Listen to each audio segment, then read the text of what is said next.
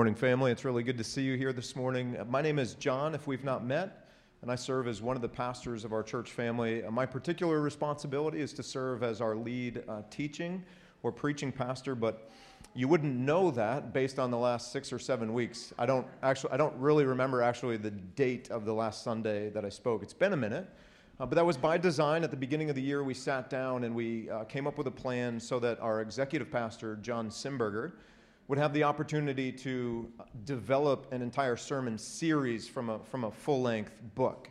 And as you know, we just finished that series in uh, the book of Jonah. He, prior to that, he's always had the opportunity to speak here or to speak there. And we really wanted to gift him the opportunity of a sustained series and have to do the work of developing that from, uh, from a book for himself.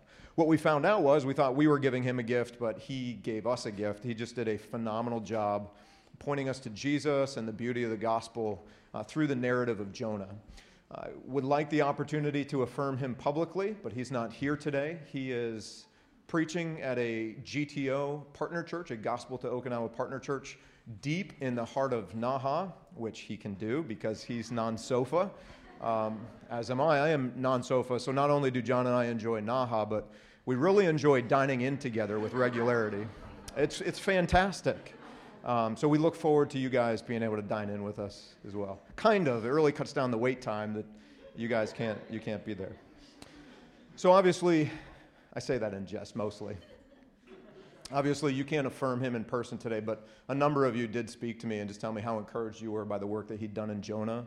Um, so, if you would, if that was one of you, if you'd be willing to uh, seek him out either in person or you could email him, uh, he is john at pillarokinawa.com, real easy. Uh, just email him and just encourage him for the hard work that he did in the book of Jonah. I think we were all encouraged by that. Now, this morning, we resume the sermon series, which was disrupted originally by COVID all the way back in, in March. We were then, we were two weeks into a sermon series entitled Gospel Formed, which was taking us through the book of First Corinthians. So the sermon you'll hear today was originally scheduled to be preached on March 22nd. How's that?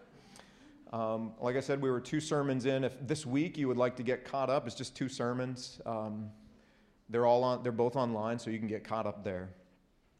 I was not scheduled to preach on March 22nd. And so, just like that sermon was not mine to, to give then, it's not mine to give today. So, my six weeks will turn into seven uh, or so. We had given this sermon to a member of our church uh, who is a seminary student and in need of the learning opportunity, something that we like to do as a church family from time to time. And, um, you know, I want to encourage you normally when we think about being present for a sermon, we think about what we're going to receive, right? And that's right, too. We know somebody's going to open the Bible and speak to us from God's Word. So we're postured to receive. And I want, I, we need to maintain that posture. Uh, but I, I, want to invite you to adopt another posture, and that is listening with the intent of affirming the hard work of another person. And, and so, what I mean by that, we just we all heard we, we heard the text read, right? That's a fairly complicated passage or some, some stuff in there that's unclear.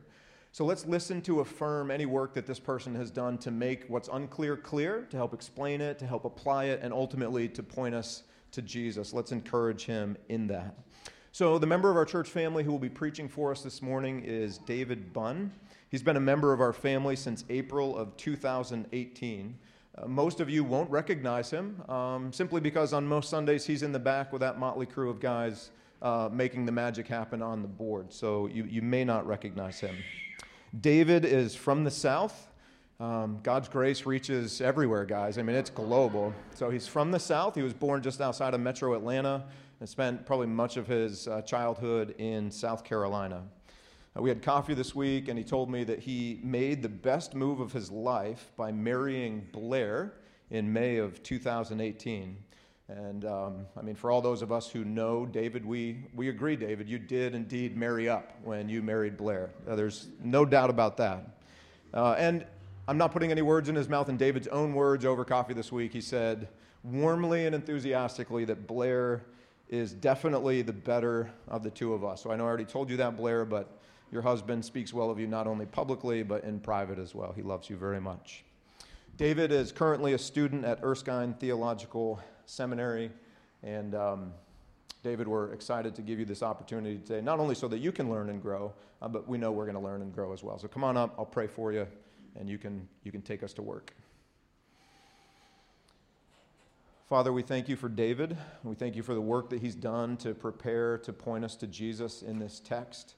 Father, I pray that you would, by your grace and through your Spirit, give him freedom of thought and speech as he communicates, that he would communicate for us what you would have communicated from your word, and that we would, we would see Christ, that we would be encouraged in our faith, that we would look away from ourselves and look to the, the good news, the beauty of the gospel. And Father, I do pray that this would continue to be a good learning experience for David, that on the flip side, we as his family will be able to, having listened with the intent of affirming the work that he's done, we'll be able to encourage him with, with the work that he did to point us to Jesus and to explain the text and to apply it, to help us apply it uh, by your grace and through the Spirit. And so we give you thanks in Jesus' name. Amen. Oh, morning. I made sure that's actually on this time. The first service, bless their hearts, was listening to me talk without the mic actually being on. so, well, just to start this off, you know, these days, when we think about it, everyone's giving advice in some form. Now, whether it's your social media feed, you know, the, some news outlet, whatever, there's advice everywhere. There's a WikiHow with five steps for how to do everything, it seems. Often we are told the right way to get something done, this tried and true approach. You know, some three easy steps to success or something like that. It all sounds right. Like in so many ways, we have figured out how to live successfully in developed con- countries. You know, the West has got it figured out. But is this advice right? do we really have the answer to every troublesome question? Now, in November of 2018, John Allen Chau, you may have heard of him, he decided to take the gospel to what's called the most isolated tribe in the entire world, living on North Sentinel Island off the coast of India. The tribe would throw spears at helicopters just for flying nearby. Not that the helicopters actually got downed by it, but still. India had declared going there off limits because it was functional suicide. They will kill you if you go there. That's just the way they've been working for decades. Yet, John went. He was convinced that sharing the gospel was more worthwhile than living if it came to that. Sadly, within two days, his body was found riddled with arrows on a beach, unburied. He had his doubts. In what would be his last letter, he explained why he was going to a people who had made it clear in the past they would kill to be left alone. Uh, confessing in the middle, I don't want to die. Uh, that's a very human reaction. That's, that's our native way we think. Like, why would, why would I go into a literally deadly situation if I can avoid it? Know, but really, was something different. You know, the very next sentence in the letter asks, Who will take my place if I do? He sounds crazy, like he missed the memo on living a prosperous life, you know, this American dream. Like, what are you doing, man? You know, many people at the time said he was delusional, you know, that he threw his, way, his life away pointlessly. Even some Christians said that his gospel further could have been put somewhere else. It was wasted on this tribe that's just unreachable. Why would you bother? On the one hand, we see a world that proclaims humanity has the answers to every problem. But on the other hand, we see a drive, especially in John here, to share the gospel that truly is the answer to the root problem all of humanity shares sin against a holy God. Now, as both this passage that was just read for us and the story and reaction to John Chau illustrate, the world's wisdom acts like it has all the answers.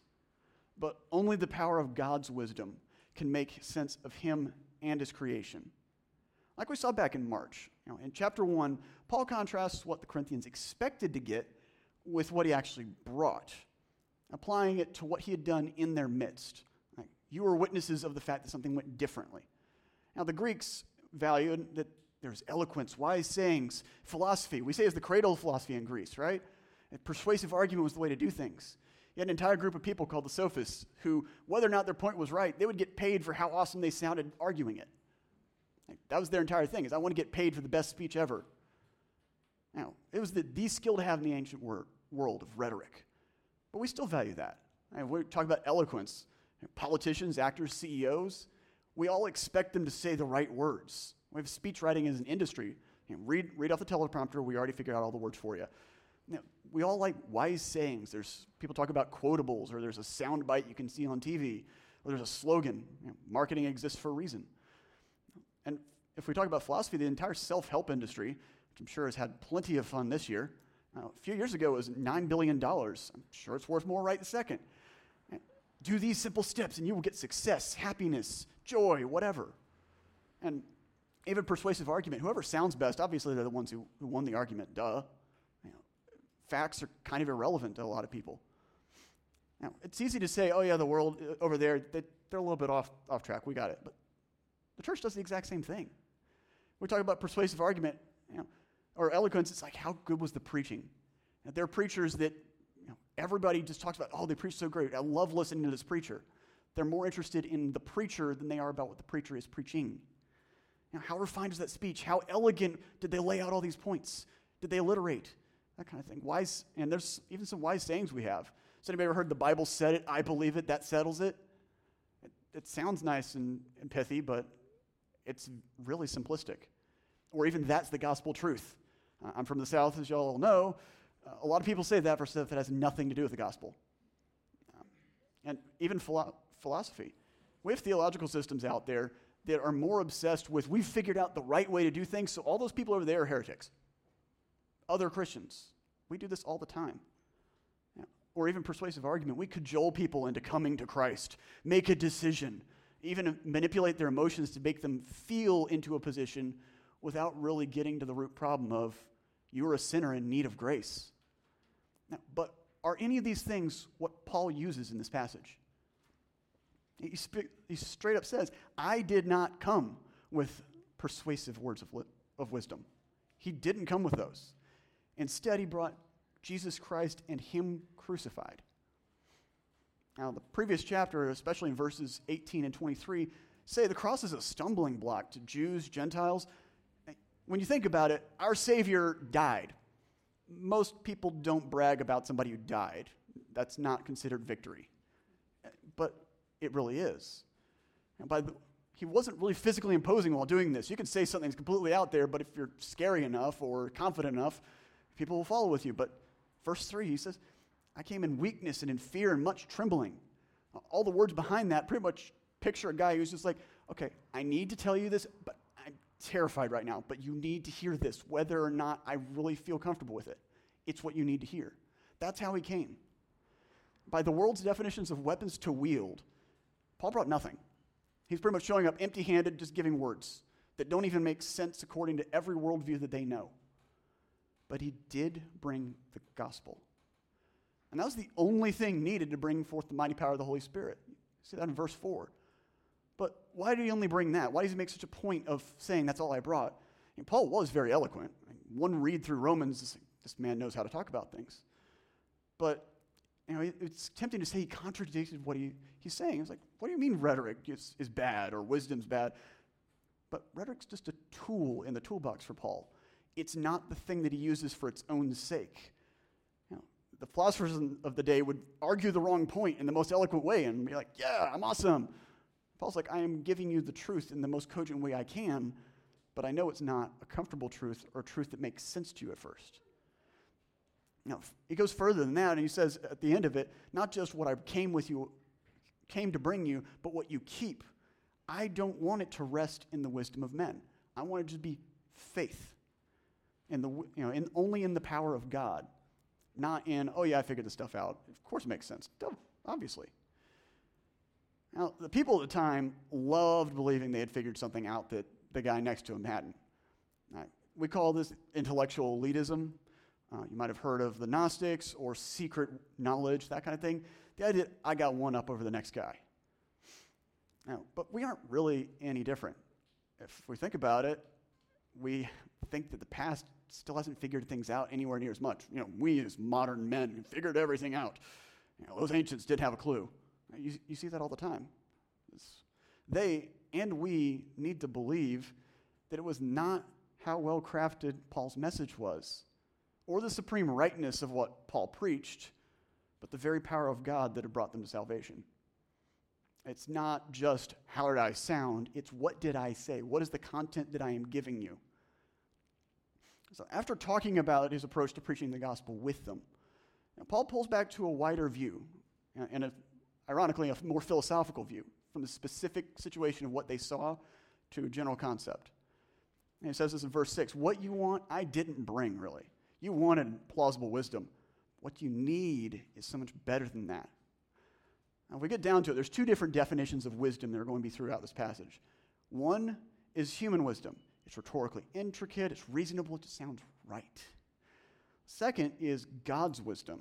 It's eternal, hidden, and supreme over anything humanity can give. Now, we natively like the first kind of wisdom. It's, it's what we'd figure out. Like, oh, yeah, that makes sense. But that isn't a mature and wise perspective on anything considering the cross.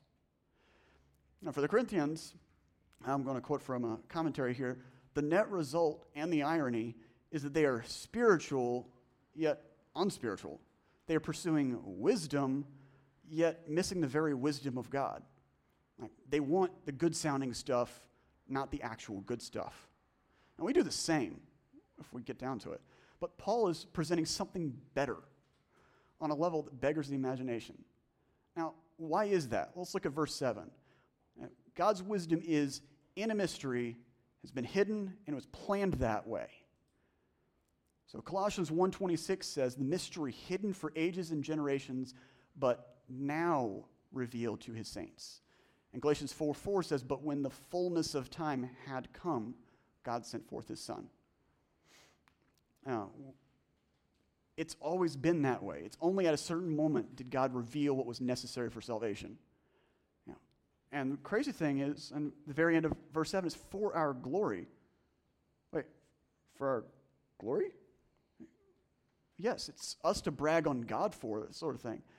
Now, in comparison, none of the rulers understood this, and this is still true in verse 8. Recall that first form of wisdom? Like the rulers, the thought leaders, the eggheads, they did not understand what God had done in Christ, despite all their qualifications. Now, the Pharisees had all the law figured out, and yet they considered Jesus to be a rank heretic. Now, instead, God's wisdom showed them to be fools. They did exactly what God had always planned, thinking they were getting rid of a foolish pest. This is put forth clearly in John 11. But one of them, Caiaphas, who was high priest that year, said to them, You know nothing at all, nor do you understand that it is better for you that one man should die for the people, not that the whole nation should perish. He did not say this of his own accord, but being high priest that year, he prophesied that Jesus would die for the nation, and not for the nation only, but also to gather into one the children who are scattered abroad. And it's kind of mind blowing that Caiaphas is significantly more prophetic than he ever thought he would be while still missing the point. Right. Yes, one man did die for the nation, he also died for the entire world. That's know, how much does the rulers of this world or this wisdom miss the point? And that's the wisdom we should not cling to as Christians. We have been given something better. Let's look at verse 9. Uh, it says, What no eye has seen, nor ear heard, nor the heart of man imagined this is actually a three tier approach to considering knowledge.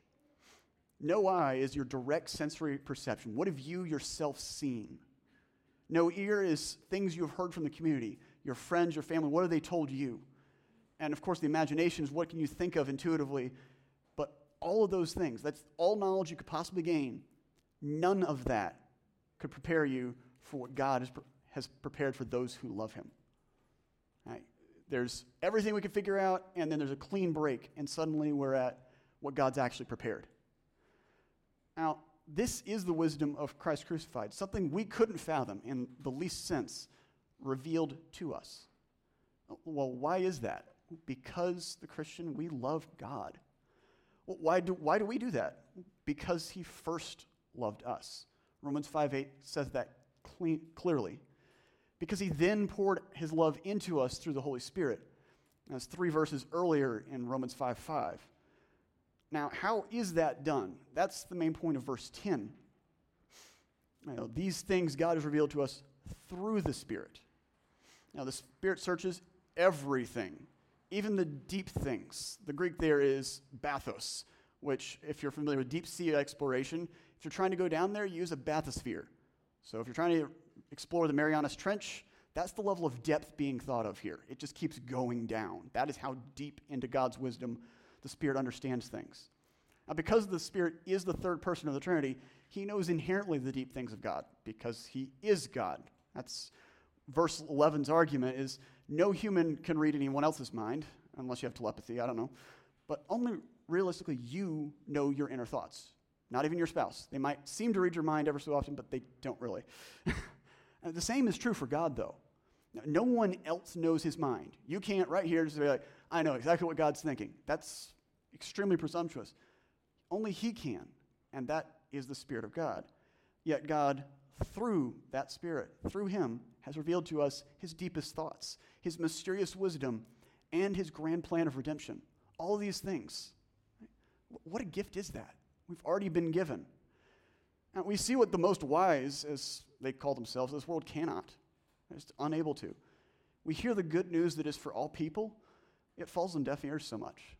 I'm sure many of you in this room know friends and family that, you know, no matter, think you're an idiot for believing in, in, the gospel. Why are you even bothering with church? That's just a bunch of silliness. And it, it pains us in a lot of ways because we know what the truth really is. We're given images of this bright and perfect future where God dwells with man. Revelation 21 3 says this beautifully Behold, the dwelling of pla- place of God is with man. He will dwell with them, and they will be his people and God Himself will be with them as their God. I, I get shivers thinking about that. But there's, there's some that they just get terror thinking about such a thing. But that is a beautiful comfort that we have. Now, Paul concludes this overall argument by continuing to contrast this world's wisdom and God's wisdom given through the Holy Spirit. Let's look at verse 12. Now, what is given as a gift is not the spirit of this world, but the spirit from God why? Well, so that we may know the things that are freely given to us by God. The Spirit allows us to understand just how much we've really been given. because of that, we're able to understand what we already have and even will continue to receive. Because God's mercies aren't just for today, they're for forever. Since these are of a fundamentally different nature to the spirit of the world, human wisdom is insufficient. Worse, it leads us away from God. Um, is when you think about it, not taught by human wisdom. The only way to go the right way is in spiritual wisdom to get that spiritual, spiritual truths to spiritual people. So if you're using human wisdom, you're already using the wrong tool. And we are spiritual in the simple sense that we are un- indwelt by the Spirit. A lot of people make way too much of a big deal over the word spiritual. You need to be spiritual enough. That's not what's being talked about here. We're all spiritual as Christians. Uh, the solutions offered by this world, by human wisdom, are not useful to us in a lot of cases, it'll give you the wrong way to go. Now, this doesn't mean that the Bible and the Spirit can offer a step by step tutorial on how to do open heart surgery. I do not suggest trying to do that. this isn't what is being considered here by human wisdom. Really, it's a matter of focus. Human wisdom is all about what I can do to make my work, mark on the world. I'm the master commander of my fate, able to do whatever I so feel like. It's all about me, how I can boast over other people. And sadly, this is precisely what the natural man wants uh, in verse 14. They don't want wisdom given by the Spirit. Just like the cross, the things the Spirit offers are foolishness, folly. Even if they weren't, he is not able to understand them because he lacks the Spirit. They, they can't make sense. Not that he doesn't want them to make sense, they can't be. In contrast to that natural man, we are to cherish and to learn from what the Spirit reveals We've been gifted the ability to judge all things. Now, in the context, this means to judge all things rightly in light of what truth is. The truth that God, that is God as revealed in the Son, who proclaimed himself that he is the way, the truth, and the life. In John 14, 6. Now, in a real and profound sense, we really can't fully understand. We get it. You know, when we get down to it, we understand the deep mysteries of God, the fulfilled prophecies of the entire Old Testament. There were hundreds that Jesus had to fulfill to be considered the Messiah. The grand tapestry of redemptive history stretching from creation to today, even beyond that. And finally, the glory still to come at the end of days. All these things, we may only know a small amount of them. Uh, each, each is different, all that, but we've been given the ability to understand what it means. This isn't just a bunch of facts or fictions or what have you. And know that that makes sense in the most perfect, beautiful way. This is the gift the Holy Spirit gives. But by the same token, the world does not get us. If they don't understand the wisdom that we do, if they find what we believe foolish, of course they'll fa- fail to understand how we act. They're on a different basis. How much do people insist the Bible's fairy tales and myths?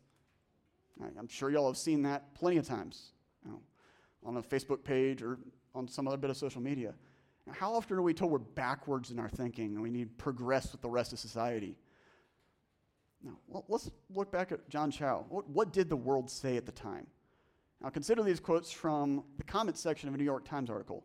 These are actually some of the editor's choice comments. So these are at the top of the entire comment section. It is my hope that the world can see Mr. Chau's folly for what it was and leave them be. It seems immensely arrogant to think that my beliefs are the only true ones, so everyone should believe what I believe for their own good.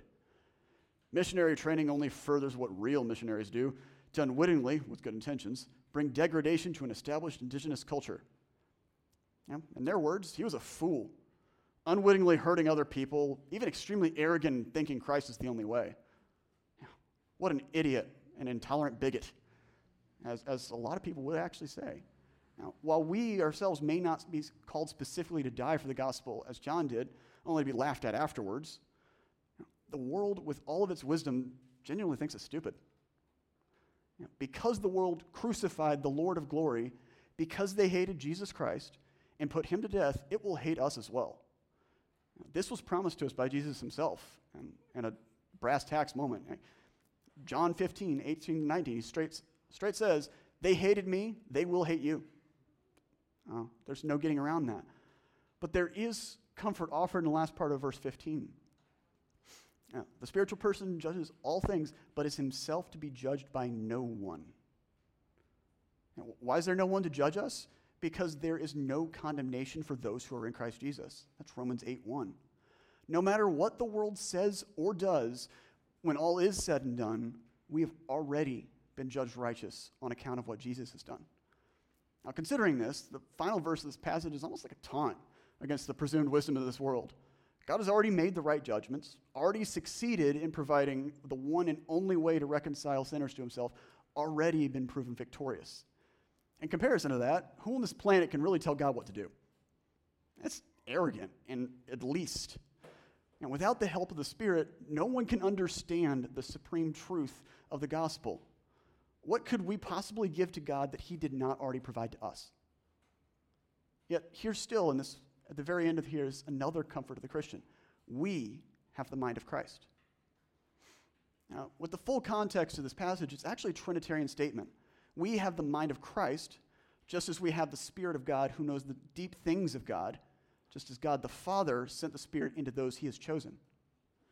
Thus, we know the mind of the Lord, Yahweh Himself. It's not that we're on the outside, so to speak. We've already been brought inside to the, to the thoughts and mind of God Himself. What a marvelous privilege that is. Again, we get it, but only because it was given. In comparison, as was, as was posed to the Corinthians in the first century, why would we want the wisdom of the world? If we really get down to it. Now, this passage does highlight a tension that we cannot get away from. This world, uh, and with their wisdom and God's world with his wisdom. Yet it shows us how we are living, how are we to live knowing that? First, we're going to to have a twofold dissatisfaction. There's a negative statement here. On the one hand, find wisdom of this world fundamentally lacking. The best advice in the world might match up to what God has revealed in his world, in his word. More often it falls much shorter than that. As John mentioned back in March, it's been a while. Uh, people like Jordan Peterson, Joe Rogan, they, they often make really good points, but relying on them for the source of your wisdom is the wrong way to go. They will lead you in the wrong direction, whether they mean to or not. On the other hand, desire to understand more and more of God's wisdom as revealed by the Spirit. Now, this is a lifelong pursuit, sought through studying Scripture, prayer, and active engagement in a church family, as many of you already do.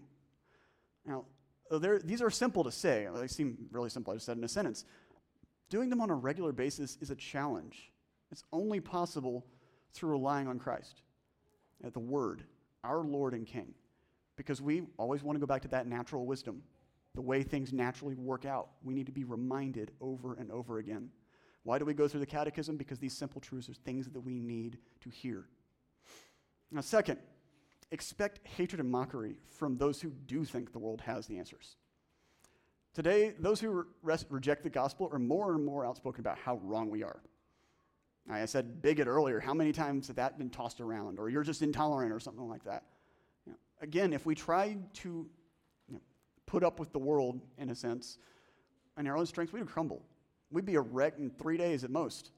But we are not to do this. Instead, we are to rely on the power of God, as Paul said that he did when he came to Corinth in the first place. He didn't come there with any sort of human strength, he came with the power of God and the Spirit. Now, consider how, according to some, meeting together as a church is a dangerous and unnecessary risk. Yet, we are all here, you know, knowing that the risks involved are far outweighed by what we lose when, when we cannot fellowship with one another. You know, the body of Christ needs to come together to grow. Third, we need to be cautious of the tendency to pride in knowing more than other people.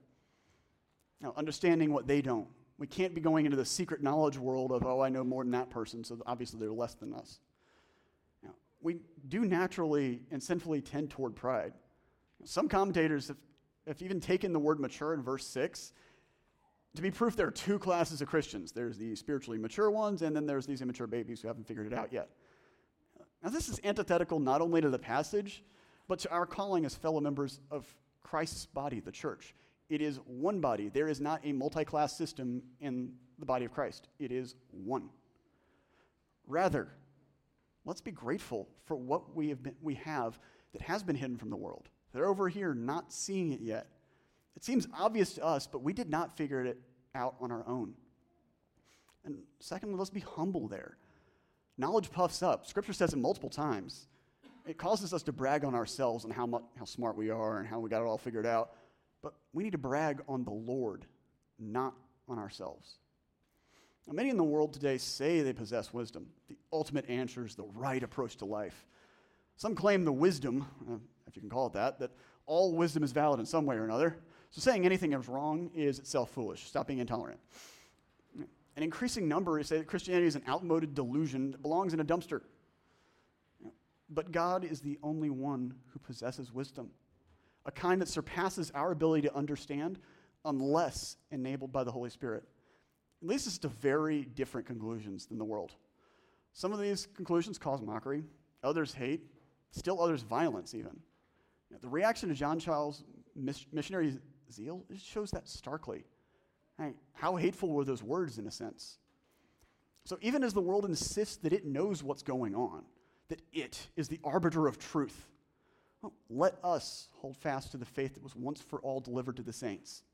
It is God alone who has wisdom, and He has given it to us as one gift among many.